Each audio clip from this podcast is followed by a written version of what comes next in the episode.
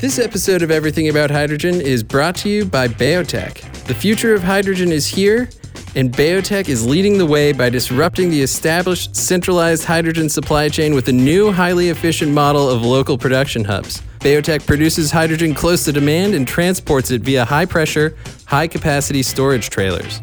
Fewer truck trips translates to lower transportation costs, lower emissions, and safer roads. It's the first step in making hydrogen more affordable and accessible today. Visit bayotech.us to learn how Bayotech makes hydrogen easy. From the Hydrogen Media offices in Washington, D.C., this is Everything About Hydrogen.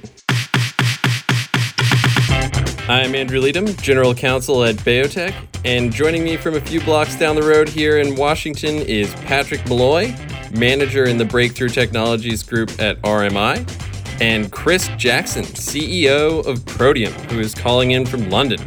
On this episode, the third in season three of EAH, we are joined by Michael Perschke, CEO of Quantron AG. Quantron is based in Germany and is focused on delivering e mobility solutions for transportation companies, municipal vehicles, passenger transportation, and airports.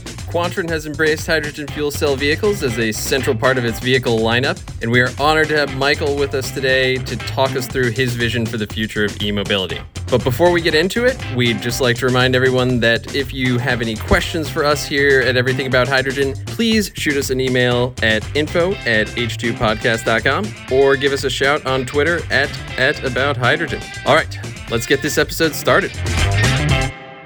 All right, guys, I've got the customary blank screen from Chris Jackson on my monitor, and I can see Patrick's lovely smiling face. So I'm going to start with Patrick. Patrick, how are things? What's been going on? Yeah, not not a huge amount. It's as everybody knows, it's just wild and wonderful right now. Every, every all sorts of announcements. Uh, I think we've had a kind of a IEA report uh, come out, a few other things. And uh, I think we're hitting a lot of news and noises uh, in advance of COP, and, and I think there was obviously the the Earthshot effort and a few uh, a few companies in the, the hydrogen space doing well in that one, including our friends Enapter. Um, I think, yeah. uh, in fact, the only one for we missed from the list, Patrick, was Riversimple because Enapter and ZeroAvia were both on the show. There we are. So, so obviously we've one more podcast episode to do. At least, we've got at least one more. at least one more. well, yeah. the team at Riversimple are pretty good. We had some of their Rasa cars at our launch of the Welsh uh, Protium Wales uh, office. Excellent. Well, Patrick completely dodged my question about how he's doing personally, but that's okay. we this is a hydrogen podcast, technically. So, Chris, how are you doing? How are things in London? I'm actually doing pretty well. London's had miraculously good weather. I think we're all a bit perplexed as to what is going to happen for COP. It seems as though we are three weeks away and almost nothing is planned, which is very surreal. So it's all, um, I don't know, all a little bit quiet in some ways. It seems like everyone's quite distracted. And then everyone is losing their minds over gas prices over here, which I guess is not the same conversation you're having in the States. Other Americans that are making lots of money off natural gas include CF Fertilizers, which, for listeners who've never heard of them, is a massive fertilizer uh, company listed in the States. And they've got two sites in the UK. And uh, buried in the news uh, last month was that the British government paid £30 million of price support, according to the Financial Times, for one month to keep them running because they pl- supply 60% of the UK's CO2. So if you turned them off and they were threatened to turn them off, we literally would not have had enough CO2 for the food industry.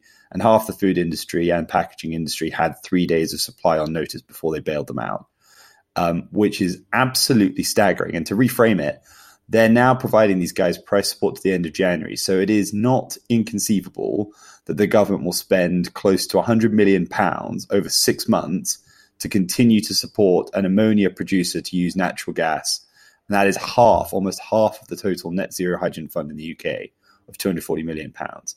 So if you want to talk about climate change and the energy transition, that is probably the most interesting thing going on in the UK at the moment is just how insane the gas prices are and how ridiculous our government strategy and response has been to it. It is unreal. And uh, that's probably the reason why there's nothing going on in the run up to COP because everyone is losing their minds over gas prices. To give you an idea of this, um, the UK at the moment, some of the spot prices for natural gas are working out at something like what was the last number we looked at? Over 16p a kilowatt hour, over four pounds a kilo of hydrogen equivalent. and average at the moment is above two pounds fifty a kilo. So it's averaging above seven p a kilowatt hour at the moment, uh, monthly. You know, literally green hydrogen in several parts of the UK. If you were using it for heating for industry, straight from an electrolyzer into a process, is is is at parity with um, with natural gas, which is completely crazy. And that's where we are in the market today. So yeah, onwards and upwards. yeah, look, it's it's it's quite a spike. It's surged towards fifty dollars an MMBTU, right? Like this is uh this is the volatility in the market. Please, dear God, don't get me into BTUs. It's just a whole nother thing. The whole hydrogen industry calculation of of BTU versus kilos versus um, what were the other ones versus liters? Someone wanted the other day. I mean, it's just yeah, yeah. Megajoules. well, I don't, I don't, want to point any fingers here, but BTU is British uh, thermal units, Chris. So you know, sometimes we have to look in the mirror here. I don't own up to all of my country's failings, and I'm quite happy to give that one That's a fair. clear pass. Um, That's fair. But, but uh, yeah, you're right. I should be I should be more bullish. I should be more bullish, and all of which is just to say, no, it's actually a very uh, it's a very interesting time for climate in the UK. There's a lot of stuff going on that I think actually is making the whole energy transition conversation super interesting. And a final one before you tell me to shut up, which you should do. Uh, if you haven't seen, Harvard Business Review had a really cool short piece on carbon pricing. And the guy writing the piece, uh, a few people sharing it on LinkedIn, made the point that if every single part of industry paid the $100 a ton carbon price today, that would be the equivalent of 5% of GDP. And actually, the crazy number was that if ExxonMobil had to pay that on their scope one, two, and three emissions, they'd already be bankrupt, which I thought was quite sobering food for thought. That is uh, undeniably a fun set of st- statistics, Chris. I, I can't uh, can't fault you there. Well, I mean, because his point was, and we don't talk about it enough on the show, but hopefully we will with one of our guests later this year. Is actually once you look at the cost of carbon and actually apply that properly, at the 2030 point across all full submissions, you actually realize that a huge number of businesses, they're just their business model and their process is not viable environmentally or indeed commercially viable at that point. On that bombshell, and onto hydrogen. On that note, let's talk about some uh, future viable uh, business models and introduce uh, who will be on the show with us today. Uh, Chris, I believe that falls to you this time around. Uh, sure. Okay. For this week, we are delighted to have Michael Perschke, who is the CEO of Quantron. Quantron is a German based zero emission vehicle supplier. I think that's probably the best terminology for them. They do both fuel cell and battery electric, and they do a hybrid of uh, retrofitted vehicles and also, I believe, new vehicle designs as well but almost exclusively commercial vehicles. And it's an interesting one because Michael is relatively new into the job as CEO, but was a founding investor of Quantron. And so has some really interesting perspectives coming from being an investor first as an angel investor and then becoming part of the management team. And, Michael has a fascinating background as well in the automotive space, working with a number of massive companies, including Audi, where I think he was involved in the e-tron program. But I'm sure he'll give us some more details when we get him on the show. Awesome. Well, let's see if we can get him on the line.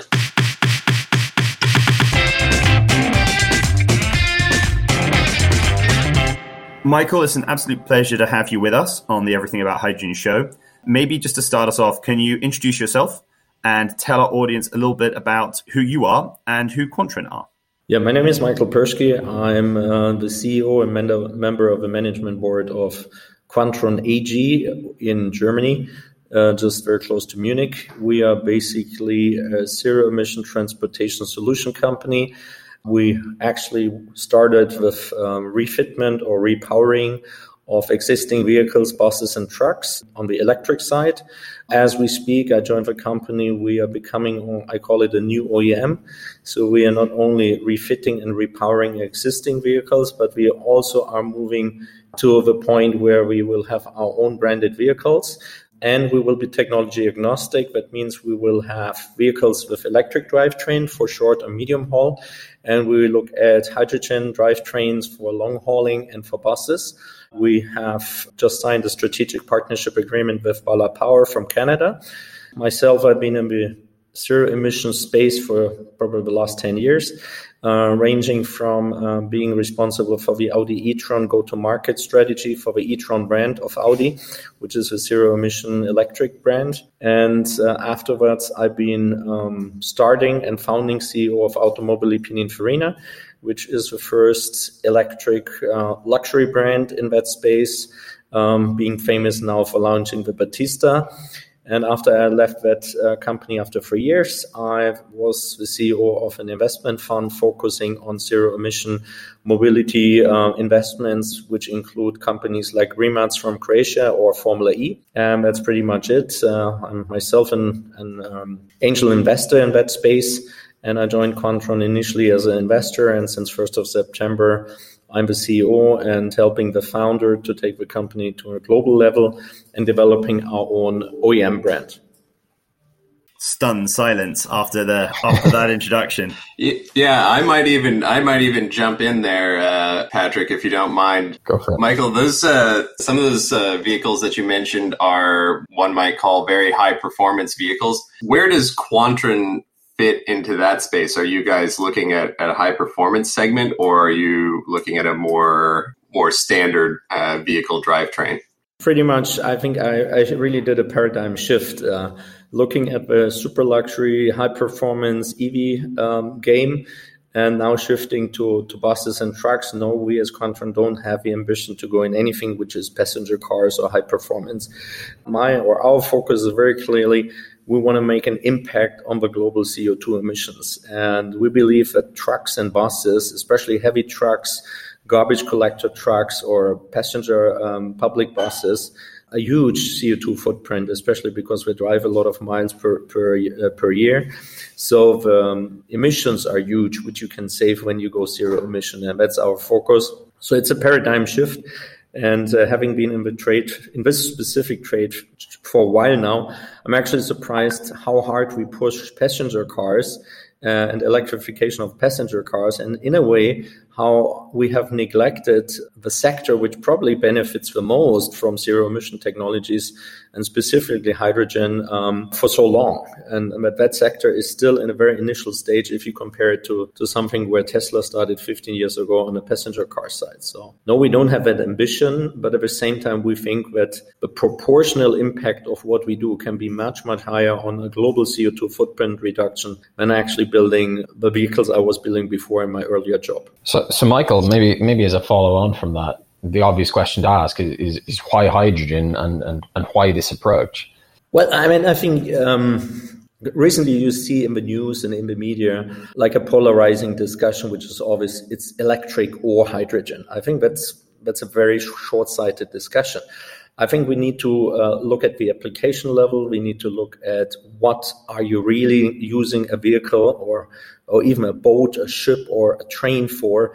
How long you go, what kind of um, charging infrastructure you have, what kind of battery weight do you want to carry along, and, and what is your kind of key priority. And I think we probably all agree that short distance transportation in inner cities for small and medium vehicles, 50 to 100, maybe 150 kilometers a day, electric is probably for the time being the best technology we can find because you need a medium, decent sized battery pack. Charging infrastructure is not a key, and, and driving uh, distance is easily doable with a reasonably sized, not too expensive, not too heavy battery pack. If you do the same equation and you want to run uh, 500, 800 kilometers or 500 miles transportation with a heavy truck fully loaded, then I think I personally believe, and maybe I might have a different opinion than Elon Musk, it doesn't make sense to carry around six, eight, 10 tons of battery cells because it's first of all, it's a lot of weight so that again eats into the efficiency of the vehicle. It goes against your payload. Uh, in Europe, we have very, very strict requirements on the total size of the vehicle and the total maximum weight. So it directly destructs. And even if you believe in hypercharging, which for sure is a way in the future, and you look at any highway globally, whether it's in the US or in Europe, Europe is even more congested, and you have 60 trucks all wanting to hypercharge electric, you also come to the capacity end of, of any electrical grid. So we have a certain limiting factors on the electric side, which probably currently hydrogen could be an alternative solution. And when we talk about hydrogen, for me, it's very important when we say the premises is we talk about green hydrogen. I think blue, brown, whatever color, uh, purple hydrogen would not be my priority. If we really want to reduce CO2 emissions, we have to talk about green hydrogen. But for, for, for companies like Amazon, FedEx, UPS, if they want to really apply their ESG rating, improve their ESG grades, reduce their CO2 emissions, then I think short, medium term electric long range trucks are either not existing or come to a lot of limitations. And that's where clearly I see hydrogen is a very good solution right now. And maybe, uh, Michael, if we could ask you to expand on that. I know you've touched on this, and I know it's a it's a theme that you know I'm sure you are asked many times, asked about uh, pretty frequently. But could you expand on what uh, what you and Quantron see as the factors that determine whether a battery or a fuel cell is best for a commercial vehicle, and then why you know why hydrogen mm-hmm. fills that gap or solves that problem? Yeah. So I think again we have to talk about hydrogen being at a point where electric mobility was probably ten to fifteen years ago. So I think what we see is a strategic vision where hydrogen will lead us, and not all the criteria or all the benefits of, of hydrogen today are completely already on the table and ready and developed. But uh, we see that, first of all, hydrogen is something you can fuel faster. You, it's a liquid. It has its limitation regards of cooling and transportation and production, but it's a liquid which can be charged at a, as a reasonable speed. It is something which in, in many parts of the world, not everywhere, you can produce in the country. Yeah, if you have solar power, wind parks, or other things, or even you can it, uh, produce it based on a methanol process, you can produce this in, in, a, in a country. So you become also a little bit less dependent on, on the global oil markets. It is, as a green hydrogen, it's 100% CO2 free. So it has a lot of input benefits, first of all. Secondly, on the application level, we talk to our clients. Our clients are logistic um, companies and brands and they have external threats. And one of the external threats is they have to fulfill the Green Deal. The second is they have to pay for CO2 emissions. The third threat is they have to do ESG ratings. And then they look at what hardware is available to solve the problems. And that's where, like you said, what question do we ask? And then you say, what is the purpose of your transportation? If we get an Excel table, and in the Excel table, they say, look, we need to transport 15, 20, 25 ton. We need to, on average, go 500 to 600 kilometers a day or 500 miles a day. And we have long haul, uh, heavyweight, and, and, and. Then we say, okay, guys, there's probably right now only one solution. You have to go with a hydrogen solution because the batteries which we have currently in the market, and um, we talk about LFP or NMC batteries, um, are first of all expensive, they are heavy, and we need to look at your cycle times. And as long as we don't really have hyper charging available, where we talk about 800 to 1200 kilowatt uh, charging capacity, uh, um, then and if you want to do your, your, your cycle times, then we very quickly come to a solution and say, okay, for this application, for this kind of transport, for this kind of need, hydrogen is the right thing. If you operate tipper trucks uh, 80 kilometers a day with reasonable grading and you have point to point charging infrastructure and downtimes of half an hour, an hour per stop, they say, okay, that could make sense to stay on electric. Because of course, hydrogen today uh, and I talk hydrogen always in a combination with an electric drivetrain. I don't talk about that you take an old engine and you fuel it with hydrogen and do some technical adaptation. I say we have an electric drivetrain with an electric hydrogen combination, so a hybrid. We see that this is always more expensive, but it has its benefits based on really the transportation profile of a client and, and that's what we see in Europe specifically, the willingness of brands also to be innovators and the willingness of brands to say, look, I think I can also charge some of the CO2 benefits to my clients or my clients expect me to be green. I mean, we all know the picture of Cristiano Ronaldo putting the Coke bottle away at the, at the world champ or European Championship and the share price of Coke dropping. There's a whole generation out there which is called the generation Greta Thunberg. If Coke, McDonald, Unilever, Nestle are perceived as dirty brands because of a diesel transportation value chain um, or supply chain, then these brands are, become less cost conscious and more image conscious. So I think you have to throw it all in. And then you arrive with a client at as an attribute list of priorities, what he wants to resolve to go green or zero emission. And that profile will result in what finally is the right solution for him. So, of course, there are objective factors, there are financial factors, there are image factors, the logistic factors, infrastructure factors, and, and, and, and, load and cycle times. And that arrives at a profile where then we recommend what, what we would recommend as the right solution. And Michael, I mean, thank you for going through that. I, am sure that, you know, I think it's always the danger we have when we get a guest on the show is that there's almost too many questions that we want to ask them. Um, so I'm going to try and maybe pick up on some of the more obvious ones that you've, you've flagged. The first question that really sort of jumped out at me was your observation that when asked why hydrogen, you went straight to refueling. You know, you talked immediately about sort of the convenience of speed and around the challenges of the infrastructure for battery electric. Maybe you can talk a little bit to, you know, the experience you've had with Quantron and Quantron's experience on that infrastructure challenge for both battery electric and for hydrogen. Mm. Because you're quite unique in being a business that actually does provide both solutions to customers. And I think for listeners who aren't familiar with that, you know, there are not many businesses that do hybrid battery electric and fuel cell electric options. So maybe you can kind of talk a little and we do new and used. So we do refitment and new.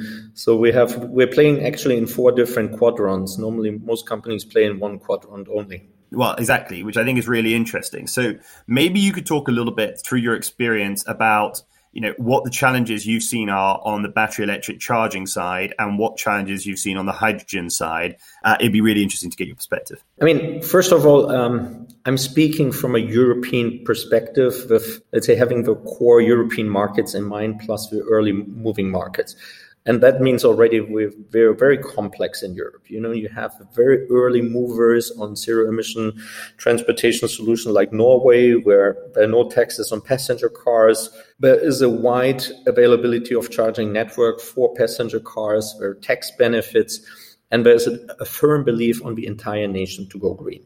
So it's it's it's a given. You know, I think Norway is a given. They move with the ferries, they move with everything they have green, whether it's hydrogen or electric. You have markets like Switzerland where you pay one Swiss franc per kilometer as a transportation company uh, if you are not zero emission. If you have a zero emission vehicle, uh, already that one Swiss franc per kilometer is gone. So every market has first and foremost different criterias, different backgrounds. So when we talk about what is the ideal solution, we have to apply a kind of an 80 20. We have to take a calculated risk and say, we're not a Daimler. We don't produce 204 variants of a, of a Mercedes Benz Sprinter. We are, and we will always be kind of, I wouldn't say niche player, but a focused player. So when Rivian entered the deal with Amazon, it was exactly about building one single delivery van. So we believe that electric and hydrogen will coexist. Electric is ahead when it comes to average charging infrastructure, up to 50 to 100 kilowatt hours for passenger cars. This is where Europe is good, and this is where I say for short, medium, um, up to 200 kilometers travel, up to 3.5 tons.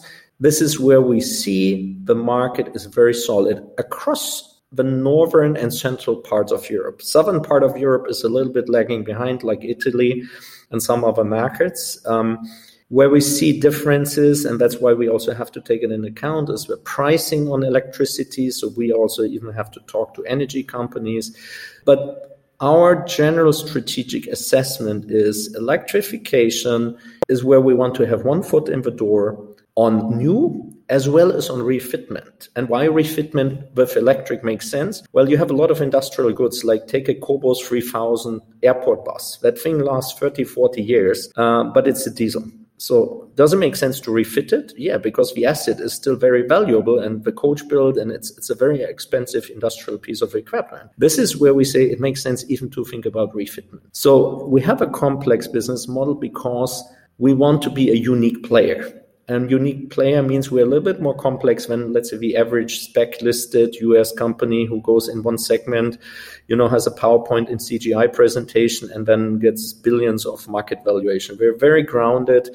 German company with 138 years of family history of being in the transportation sector. That makes us more, let's say, related to our roots, to be engineering driven, to be craftsmanship driven, and to deliver engineering solutions. And then we take the market challenge and say, how can we be a, a change agent to zero emission transportation solution and deliver new solutions where we believe the market has no solution yet, which is a refitment of a new MAN truck and make it electric. Uh, it's refitting a Cobus 3000 airport bus electric, and it's looking at where is a niche in the market for hydrogen transportation solutions where the large OEMs come in 24, 25, 26, and we have clients talk to us and say, we need something in 22, 23. So we're very customer centric. We have a lot of technology expertise. And then we try to apply a scalable business model with a limited portfolio, but smart enough and niche enough that we have our specific niches. And people who don't know that, we are, for example, the key supplier to, to IKEA in Central Europe. We supplied 50 IKEA uh, vehicles, which are based on an Iveco Daily, electro refitted by us, uh, a unique product in the market. And IKEA won just an um, environmental prize in Austria with going completely electric with a new IKEA uh, green emission hub in, in Vienna. So that was a, solution born out out of a client relationship and with request, and then we came with a solution, uh, which we want to scale. So, in a nutshell, what drives us and uh, what drives our decisions is always trying to understand technology, market, and customer requirements, and then coming first with a maybe more targeted customer solution, and then being able to scale it up to become a standard offering. And Michael, I'm wondering if I could follow up there and see if you if you could give us a little bit of color around which markets, and I mean that either geographically, you know, where you are getting the most inquiries for hydrogen vehicles from, and we can we can expand that onto the battery side, but obviously for the purposes of this show the, the, hydrogen the hydrogen question is is kind of key. So yeah i'd be curious to know where you're getting the most interest. So of course our roots are initially strongly um, DACH region focused. So we are here in the center of germany. We're very close to the austrian and the swiss border. So this is where we initially started our business model before i came on board as an uh, investor. And that was we had a very strong regional base. And then with clients we expanded and so today we talk to a lot of companies in Scandinavia, logically because of the IKEA reference from our battery electric uh, initiative. We see that, of course, Scandinavia is leading in some aspects around hydrogen, especially Norway uh, and Sweden, because also they're very environmental conscious, also the companies there. We see increasing demand on the Benelux, especially Holland, because again, Holland started to be very aggressive and forward thinking on electric vehicles. Electric, they have a certain level of penetration. You have huge logistic companies at the uh, port of Amsterdam and the port of Rotterdam who also want to go medium and long distance. So again, there we get more uh, demand. Recently, we have got more interest, especially from Portugal. Portugal seems to be also one of the regions in Europe who is going more aggressive into hydrogen, especially because they have a lot of wind and solar energy. Um, so, and also they're using some of the European funds to, to spur innovation in that field. So, I wouldn't say that you can say there's a complete pattern but you see probably it's a pattern on the combination of environmental consciousness of innovativeness of the specific country and government. Also, if there's a green member uh, in the parliament who kind of is more environmental friendly from the legislation, you see some countries being smart enough to see the Green Deal as an opportunity to get money from the European Commission and invest in green infrastructure and products. So I wouldn't say that there is one pattern, but I think clearly Germany wants to become one of the leaders in the hydrogen transformation in Europe. And there's a lot of government money also going into hydrogen, incentivizing hydrogen. So I think for sure Germany will be one of the hubs. Scandinavia for sure will follow up. Benelux maybe, Portugal on a much smaller basis. Um, we feel less tension or traction right now still in France, Italy, or Spain at the moment. And UK, we have only one, you know, finger in the pie to, to analyze what's happening in the UK because post Brexit it becomes more difficult to do business in the UK. Besides that, they have a steering wheel on the wrong side of the vehicle. Yeah, I'm sorry, we can't do much about the steering wheel. Um, but I think UK has, of course, also the benefit that you have a lot of opportunities on wind and hydropower. And I mean, it goes without saying, you have a couple of really big uh, energy companies who have to also do something by themselves to become greener.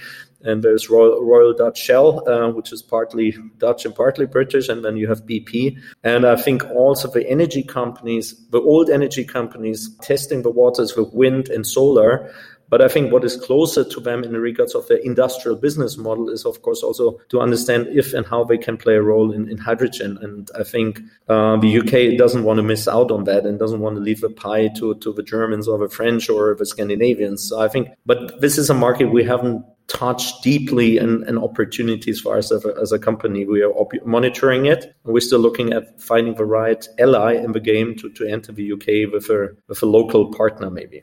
Michael, may, maybe a bit more of a, a, technical question, but but given that we're we're talking about you know different sizes, weights of vehicles, we're talking about different kind of use cases depending on you know the, the trucking versus the the delivery versus the bus you know, one of the prominent kind of questions that's come out, particularly in the last last year, I would say, is is the conversation between choosing, uh, you know, liquefied hydrogen versus, uh, you know, kind of uh, compressed hydrogen.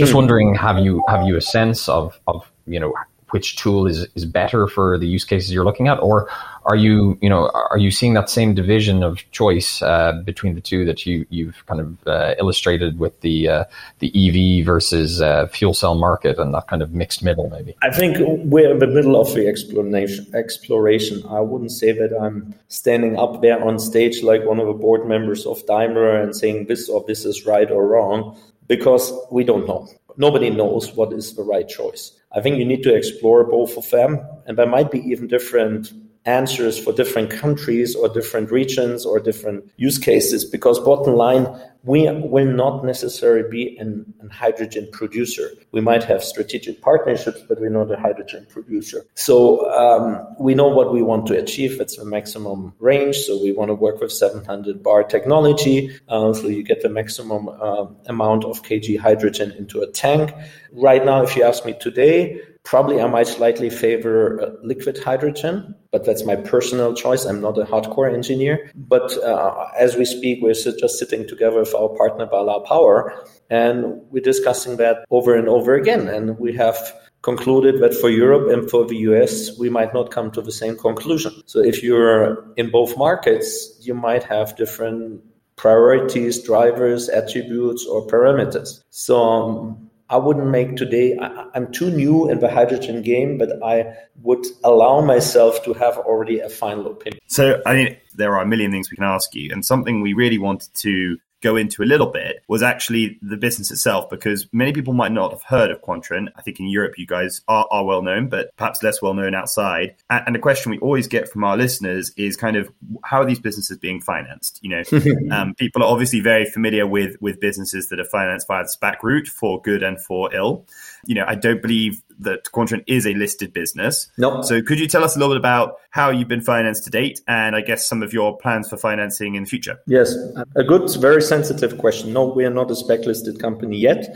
And I myself have been part of a, of multi, uh, at least two podcasts where I made a very rigorous assessment about the quality of very recent SPAC listings. I think uh, we are more, I would call it conservative German, uh, so the initial phase was financed more or less from own equity and uh, yeah, seed funding, friends and family, and a little bit of corporate money from the the mother company, which this is a spin-off because it's a fifth generation entrepreneur company, uh, which comes from the combustion engine truck business. So I entered in the next seed round, which was in March, uh, where um, at a valuation of 50 million, we got on board close to 10 million investment to basically spur forward the retrofitment business and develop the first ideas about our own products.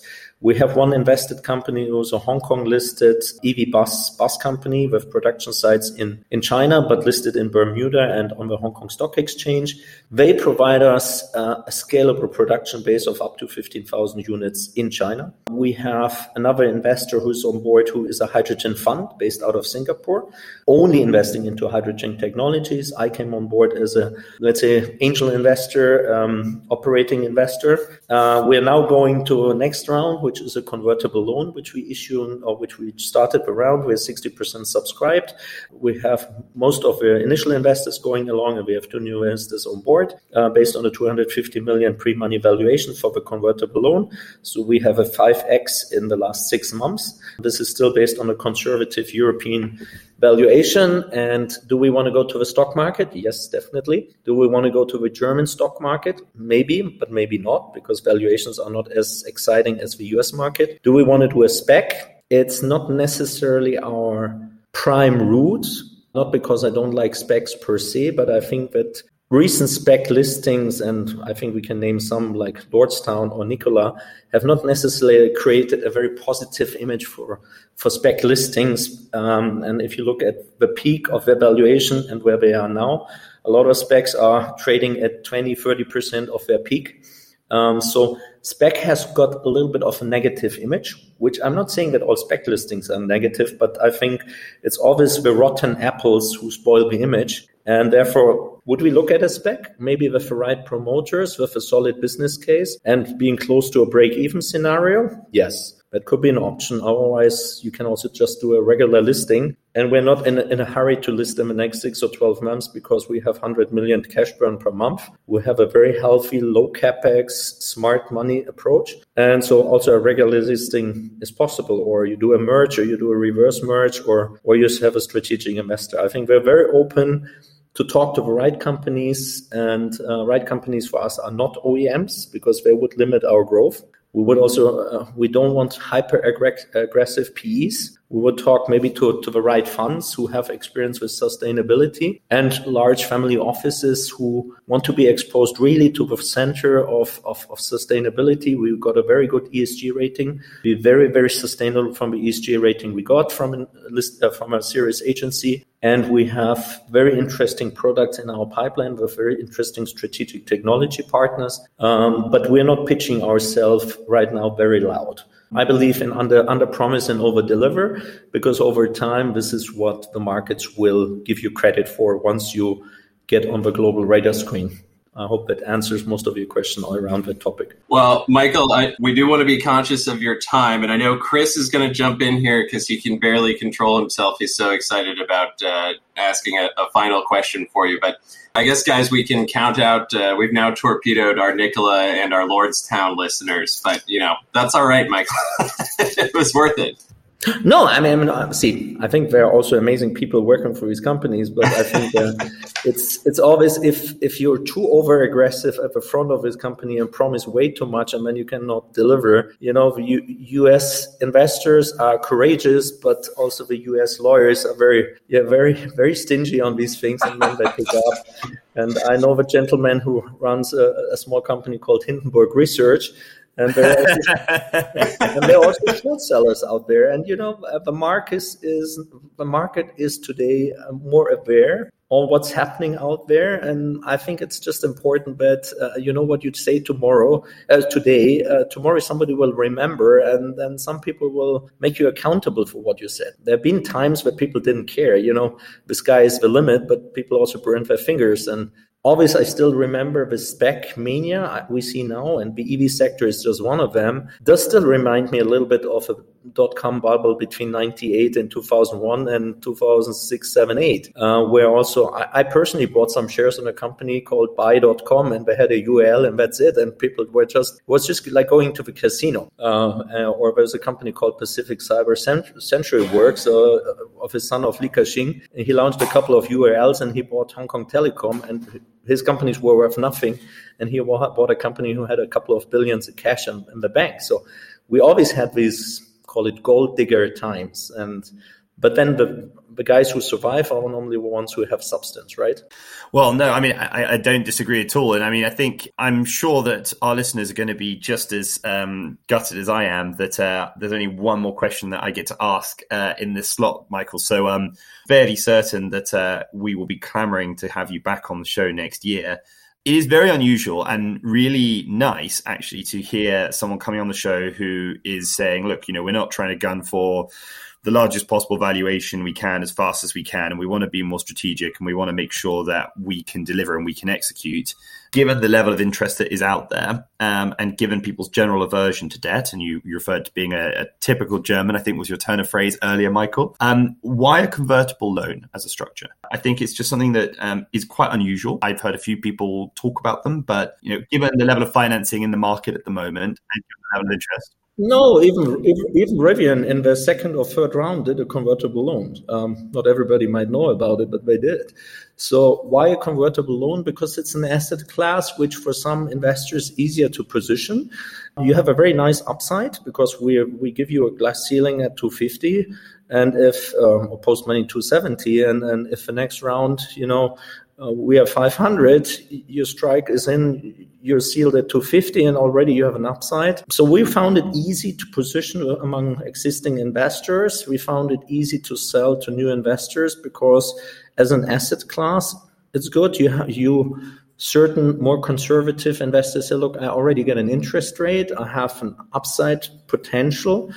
Um, so for us, it was we didn't take an investment banker. I mean, it was basically me, the founders, and the existing investors, and say, what do we do next? And we also didn't want to dilute too fast, too much. So we said, okay, this is an interesting alternative. I myself invested as an angel investor in a couple of convertible loans with some other startups. So I, I knew the tool, I knew how to position it, how to sell it. We have maybe one investor where do where we convert his equity of a kind into the proportion of a convertible loan. So it gave us a lot of flexibility of, you know, position it. And, you know, we've within three, four weeks, I had like a 60, 65% sign on to the product. And well, when you have 65% signed on, basically when you float the idea and people say, yeah, it makes sense. I'm happy to sign the term sheet. You know, and I didn't need to go any further.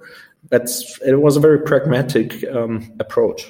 Well, Michael, we are disappointed to say that uh, the time, uh, I think, for today has come to a close. But uh, thank you so much. You've been very generous with your time, and we really appreciate you coming on the show. I think that I think I speak for all of us when we say it's absolutely fantastic conversation. So we're delighted that you made the time to join us. I'm convinced that hydrogen has a place to be, and we are, I think, just reaching a certain interesting tipping point where it will go up exponential.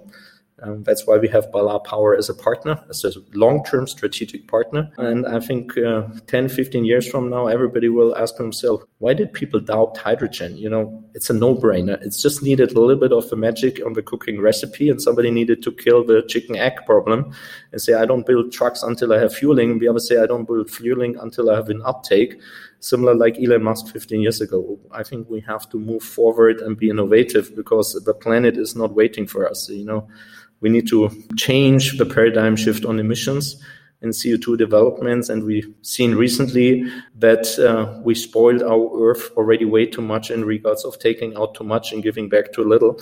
I think we have to reverse that. And then green hydrogen is one of the very few magic recipes which definitely works. And by the way, audience, we didn't script any of that. I mean, we might, we may as well have done because I, I, I, think I was sort of listening to that, going, "My God, I need to tell my investors that pitch every time I finish." So, whenever you use it, send me a freebie, okay? Such a pleasure, Michael. Thank you very much. Thank you, Thank you Michael. This episode of Everything About Hydrogen is brought to you by BayoTech. Bayogas, BayoTech's gas as a service option, provides customers with low cost hydrogen on demand. Get dependable access to as much hydrogen as you require when you need it. Bayotech produces the hydrogen locally and distributes it via high pressure transport trailers. Avoiding long transportation distances saves money while minimizing emissions. You pay for the fuel by the kilogram, avoiding high infrastructure costs. Bayotech makes hydrogen easy. Visit bayotech.us today to get low cost, low carbon hydrogen delivered on demand pretty dynamic uh, conversation there. Michael's quite a personality. Patrick, key takeaways, and when are you buying yourself some sort of Quantron vehicle? That's that's an interesting one. Am I am I changing career? Um, Potentially, maybe, yeah. I was just maybe. thinking, hedging your bets. Always have a plan B. It is very lucrative to be an HGV driver in the UK right now, Patrick. I'm just saying. Yeah, yeah, no, I know that. I, have learned I've learned all about that in the news. I think I think there's a really interesting piece here, and we, and we've talked about it in general around fuel cell versus battery as not being a competition really as a, so much as a complement. And I think uh, Quantron are the exact example of this, right? Between having these variety of uh, commercial vehicles, having uh, both technologies at play in, in different ways, and, and designing dynamic systems and, and dealing with customer need, right?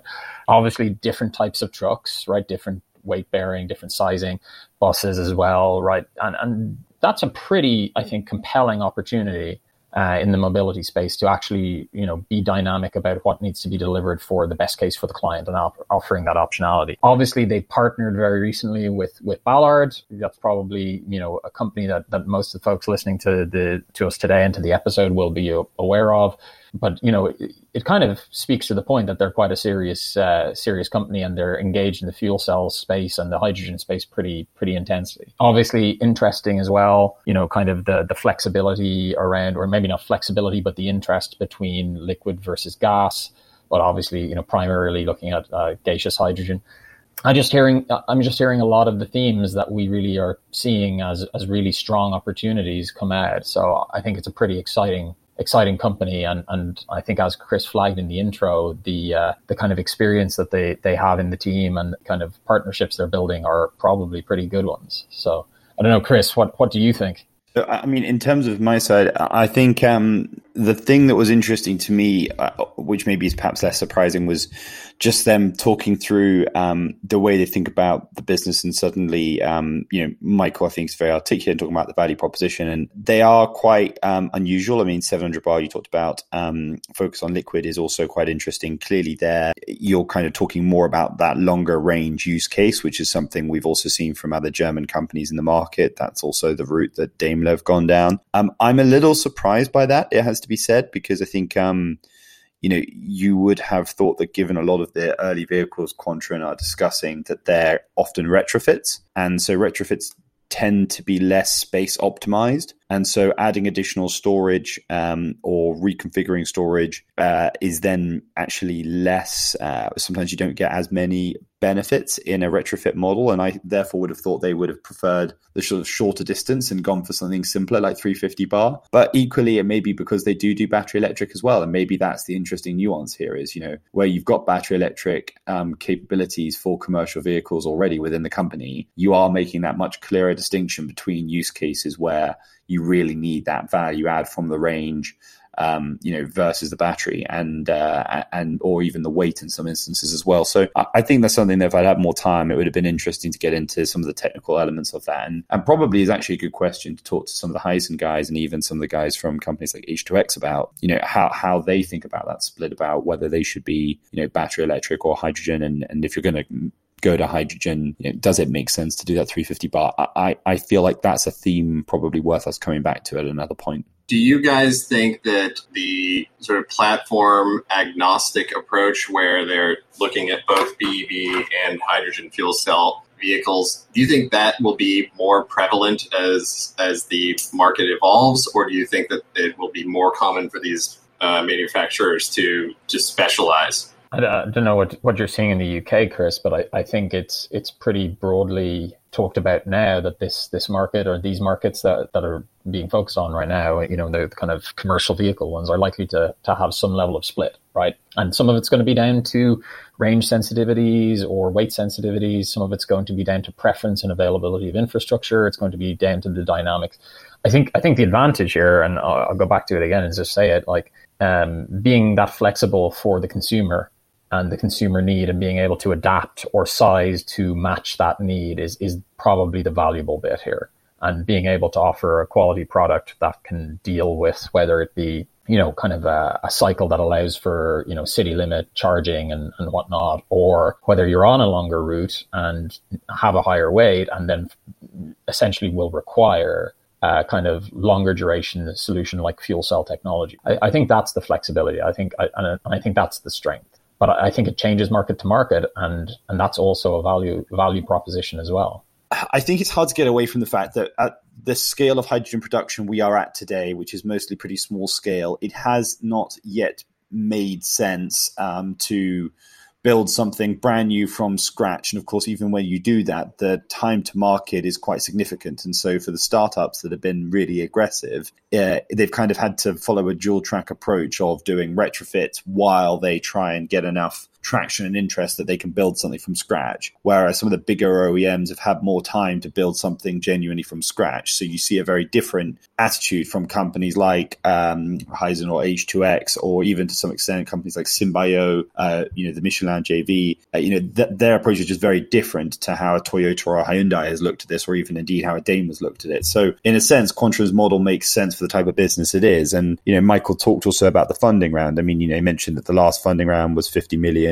uh, euro pre-money, and they raised 10 million euro. So you know, it's not people forget, or especially people not in energy forget that, you know, that sort of quantum of money really doesn't get you necessarily especially far, you know, especially where PEM commercial fuel cell might still be, depending on who you go to, around, you know, a thousand euro a kilowatt. So, you know, a hundred thousand euro um, for a hundred kilowatt system. You know, if you're doing that on a decent commercial size vehicle, you know, you could be spending 150 to 200,000 euro to get one vehicle into some sort of shape. Um, you know, and if you're an early stage company, that's a chunk of change change out the door. Um, you know, I think where will be interesting is, you know, when they step up to that next layer. So, you know, Michael was talking about, um, you know, a much larger raise, sort of a 250 million pre money where they're looking at a large convertible loan. You know, what is the critical amount that you need to raise to justify investing in that r&d for that brand new optimized design? So you move away from the retrofits you get the full system benefits of building from scratch and you can move forward. You know in some senses i suspect that's what Hyzon did with SPAC. If you look at Gaussin which is the french company they've made a lot in the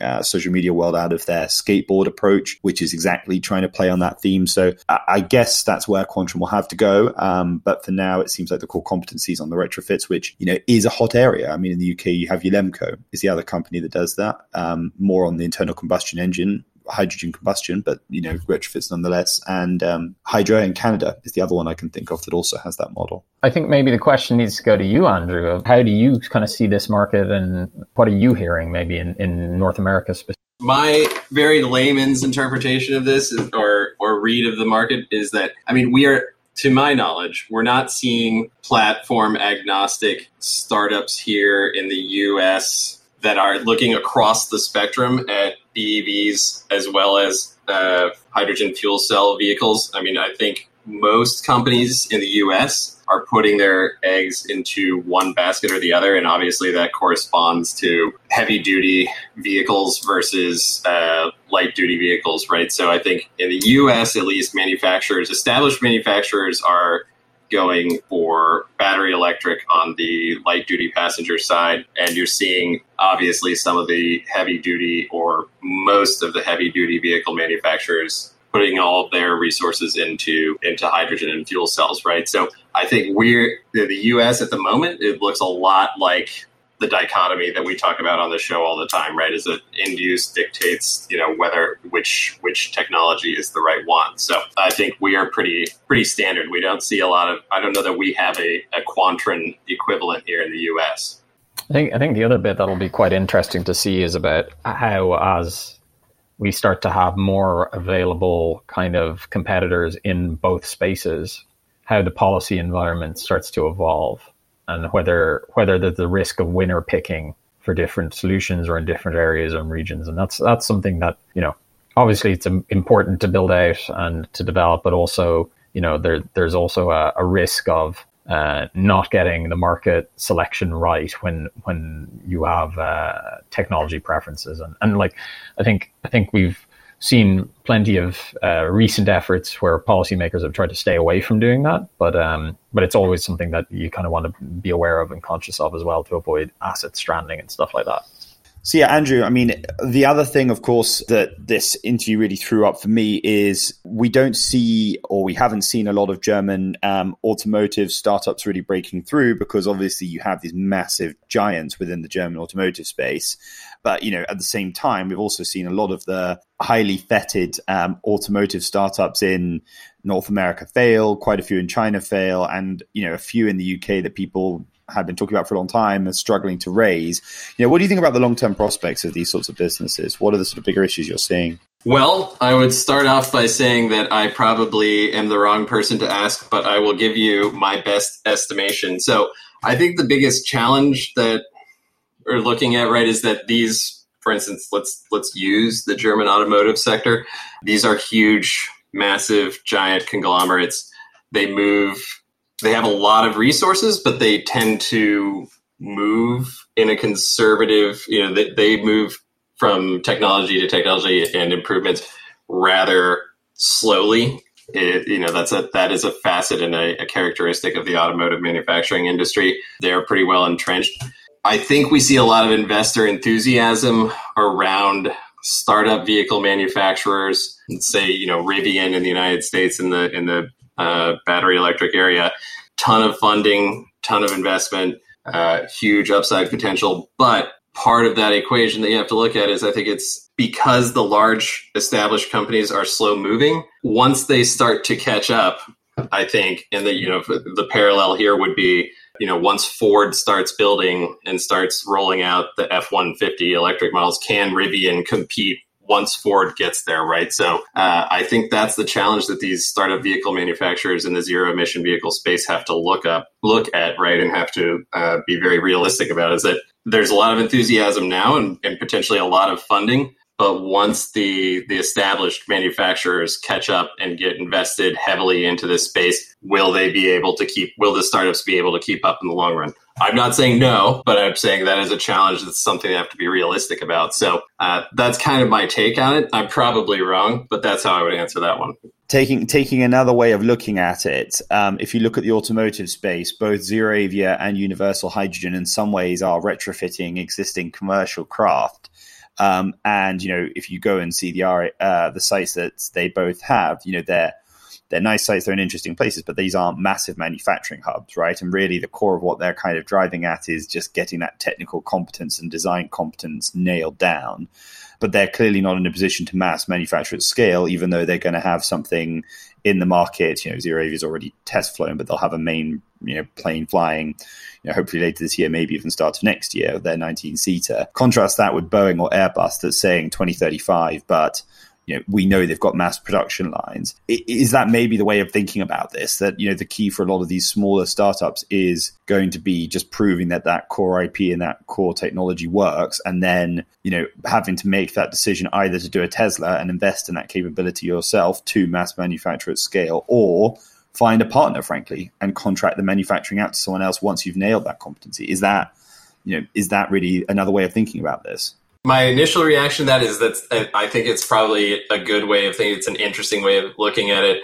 Probably the right way. Um, I think to compare it to the airline industry is maybe a, the aviation industry.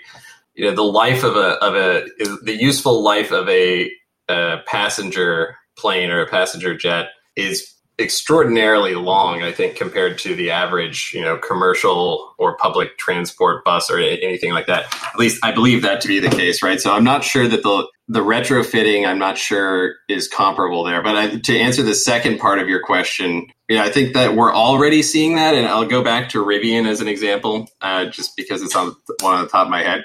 You know, they are already a huge chunk of their revenue and their investment uh, is coming from manufacturing for you know they are going to be manufacturing the skateboard for the Ford F one fifty, ironically, uh, but also that they're going to be manufacturing Amazon's delivery, you know, hundred thousand Amazon delivery vans. So there, there's already sort of this uh, partner play that you're talking about, right? Even for a company that's as well capitalized as Rivian and potentially going to IPO at a huge, huge valuation. So I think you your instinct is probably right there. But again, you know, I'm probably not qualified to weigh in on it, but I think your instinct is on point. Patrick, do you have any thoughts on this? Loads. Um, I think there's another another act or aspect here as well, which is that we're going to need to see either way, right? There's going to be an incumbent an incumbent movement uh, one way or another, and if incumbents do not move quick enough, uh, you may see some of these startups getting a, a kind of that critical threshold foothold in these markets, and they may.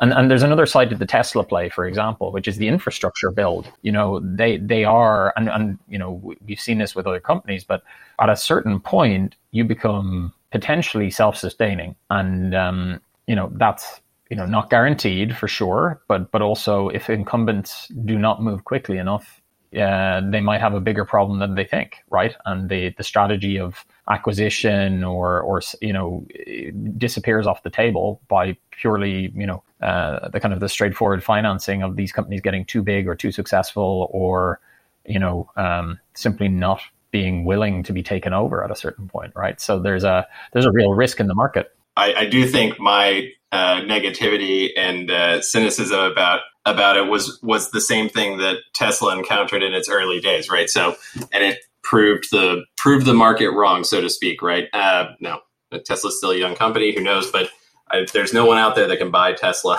at this point, right? So it can be done, and I don't mean to sound negative. I just think it, it is that challenge that these companies in the automotive space is just really hard to be a startup, and I think that's uh, I think it's impressive. I admire the people who are taking it on. So you know, it's really go ahead. Well, to dar- to jump on the Tesla example just as well, it's worth remembering that that at a at a pretty critical juncture, Daimler invested a large amount of money in them and then sold off a few years later, right? Um, you know, they're, the, they're, the U.S. government did something similar as well. Yeah, there are there are a lot of moments in automotive markets that could be quite exciting and quite interesting. So uh, yeah, dare I that- dare I just put out there though? I mean, is this maybe a Nikola type moment? I mean, you know, talking about sort of large automotive partners who are here at the time, bit of a rocky start, but you know, still interesting space, well capitalized, well known brand, and they do appear to have product now that is still looking for the market.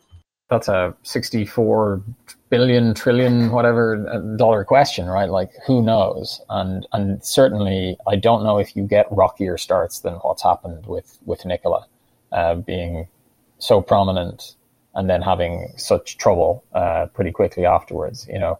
Uh, i think the jury is still out on on whether that comes back or whether it it kind of rises to where we kind of thought it might be.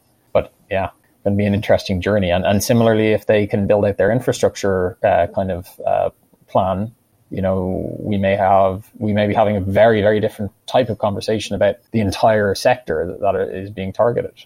So yeah, we'll we'll just have to wait, watch, and see, I guess. Yeah, well, I think we've we've highlighted one thing that uh, you know we've talked about investment from the private sector, but we highlighted one thing there, Patrick, uh, that we haven't talked about that much here, which is you know what's the government's role here and how can they what are the what are the levers you know? And again some of this funding is some of these levers will benefit the established automakers as well but like what are the levers that you guys you know think are most important for government to push on in the uh, transportation sector? And let's you know we'll stick to to, to land transportation here but uh, you know is that is it is it important you know for to build a a zero emission vehicle uh, sector, do you think the government's role is best is best uh, played by investing in the infrastructure, or do you think it's direct investment or loans? And what are the what are the most effective things that they can do in the in the automotive sector? I, I, would have I would have said that you know one of the key things that we've heard again and again in every sector is security and availability of supply, and and having kind of a kind of a confidence that you're not going to invest in something that is going to become unnecessary in a couple of years, five years, 10 years. Like obviously for mobility, lifespan's a little shorter than, you know, a steel facility, for example, right? So it's a different level of uh, question, but getting clear standards, clear guidance on transportation and production kind of standards, getting clear kind of guidance on, you know, whether it be um, tax credit access, right, for different things. There's a, there's a whole heap of this, um, but there's also just a huge regulatory burden around moving hydrogen in many markets. It's still considered an industrial gas, right? So some very very immediate barriers, and then there's some broader kind of how big does the market get barriers. Um, but yeah, maybe that's the high level uh, answer that says there's a lot more to d- unpack and discuss. Guys, Thanks a lot. This was a super interesting conversation. So uh, I guess next time we'll be seeing each other We'll be uh, COP. Will we be talking around the COP uh, week? So yeah, that'll be exciting, guys. COP indeed, indeed. Looking forward to it. There is going to be no shortage of stuff to cover. And that does it for us today at Everything About Hydrogen. A big thank you to Michael Perschke, CEO of Quantron AG, for joining us on the show today. It was a fantastic conversation. We can't wait to have him back on. If you enjoy the show, please leave us a five star review on Apple Podcasts, Spotify, or wherever you get your podcast content. It really does help us promote the show and reach a larger audience. Thanks again for listening, and we hope you'll join us again next time. Till then, all the best from the team here at Everything About Hydrogen.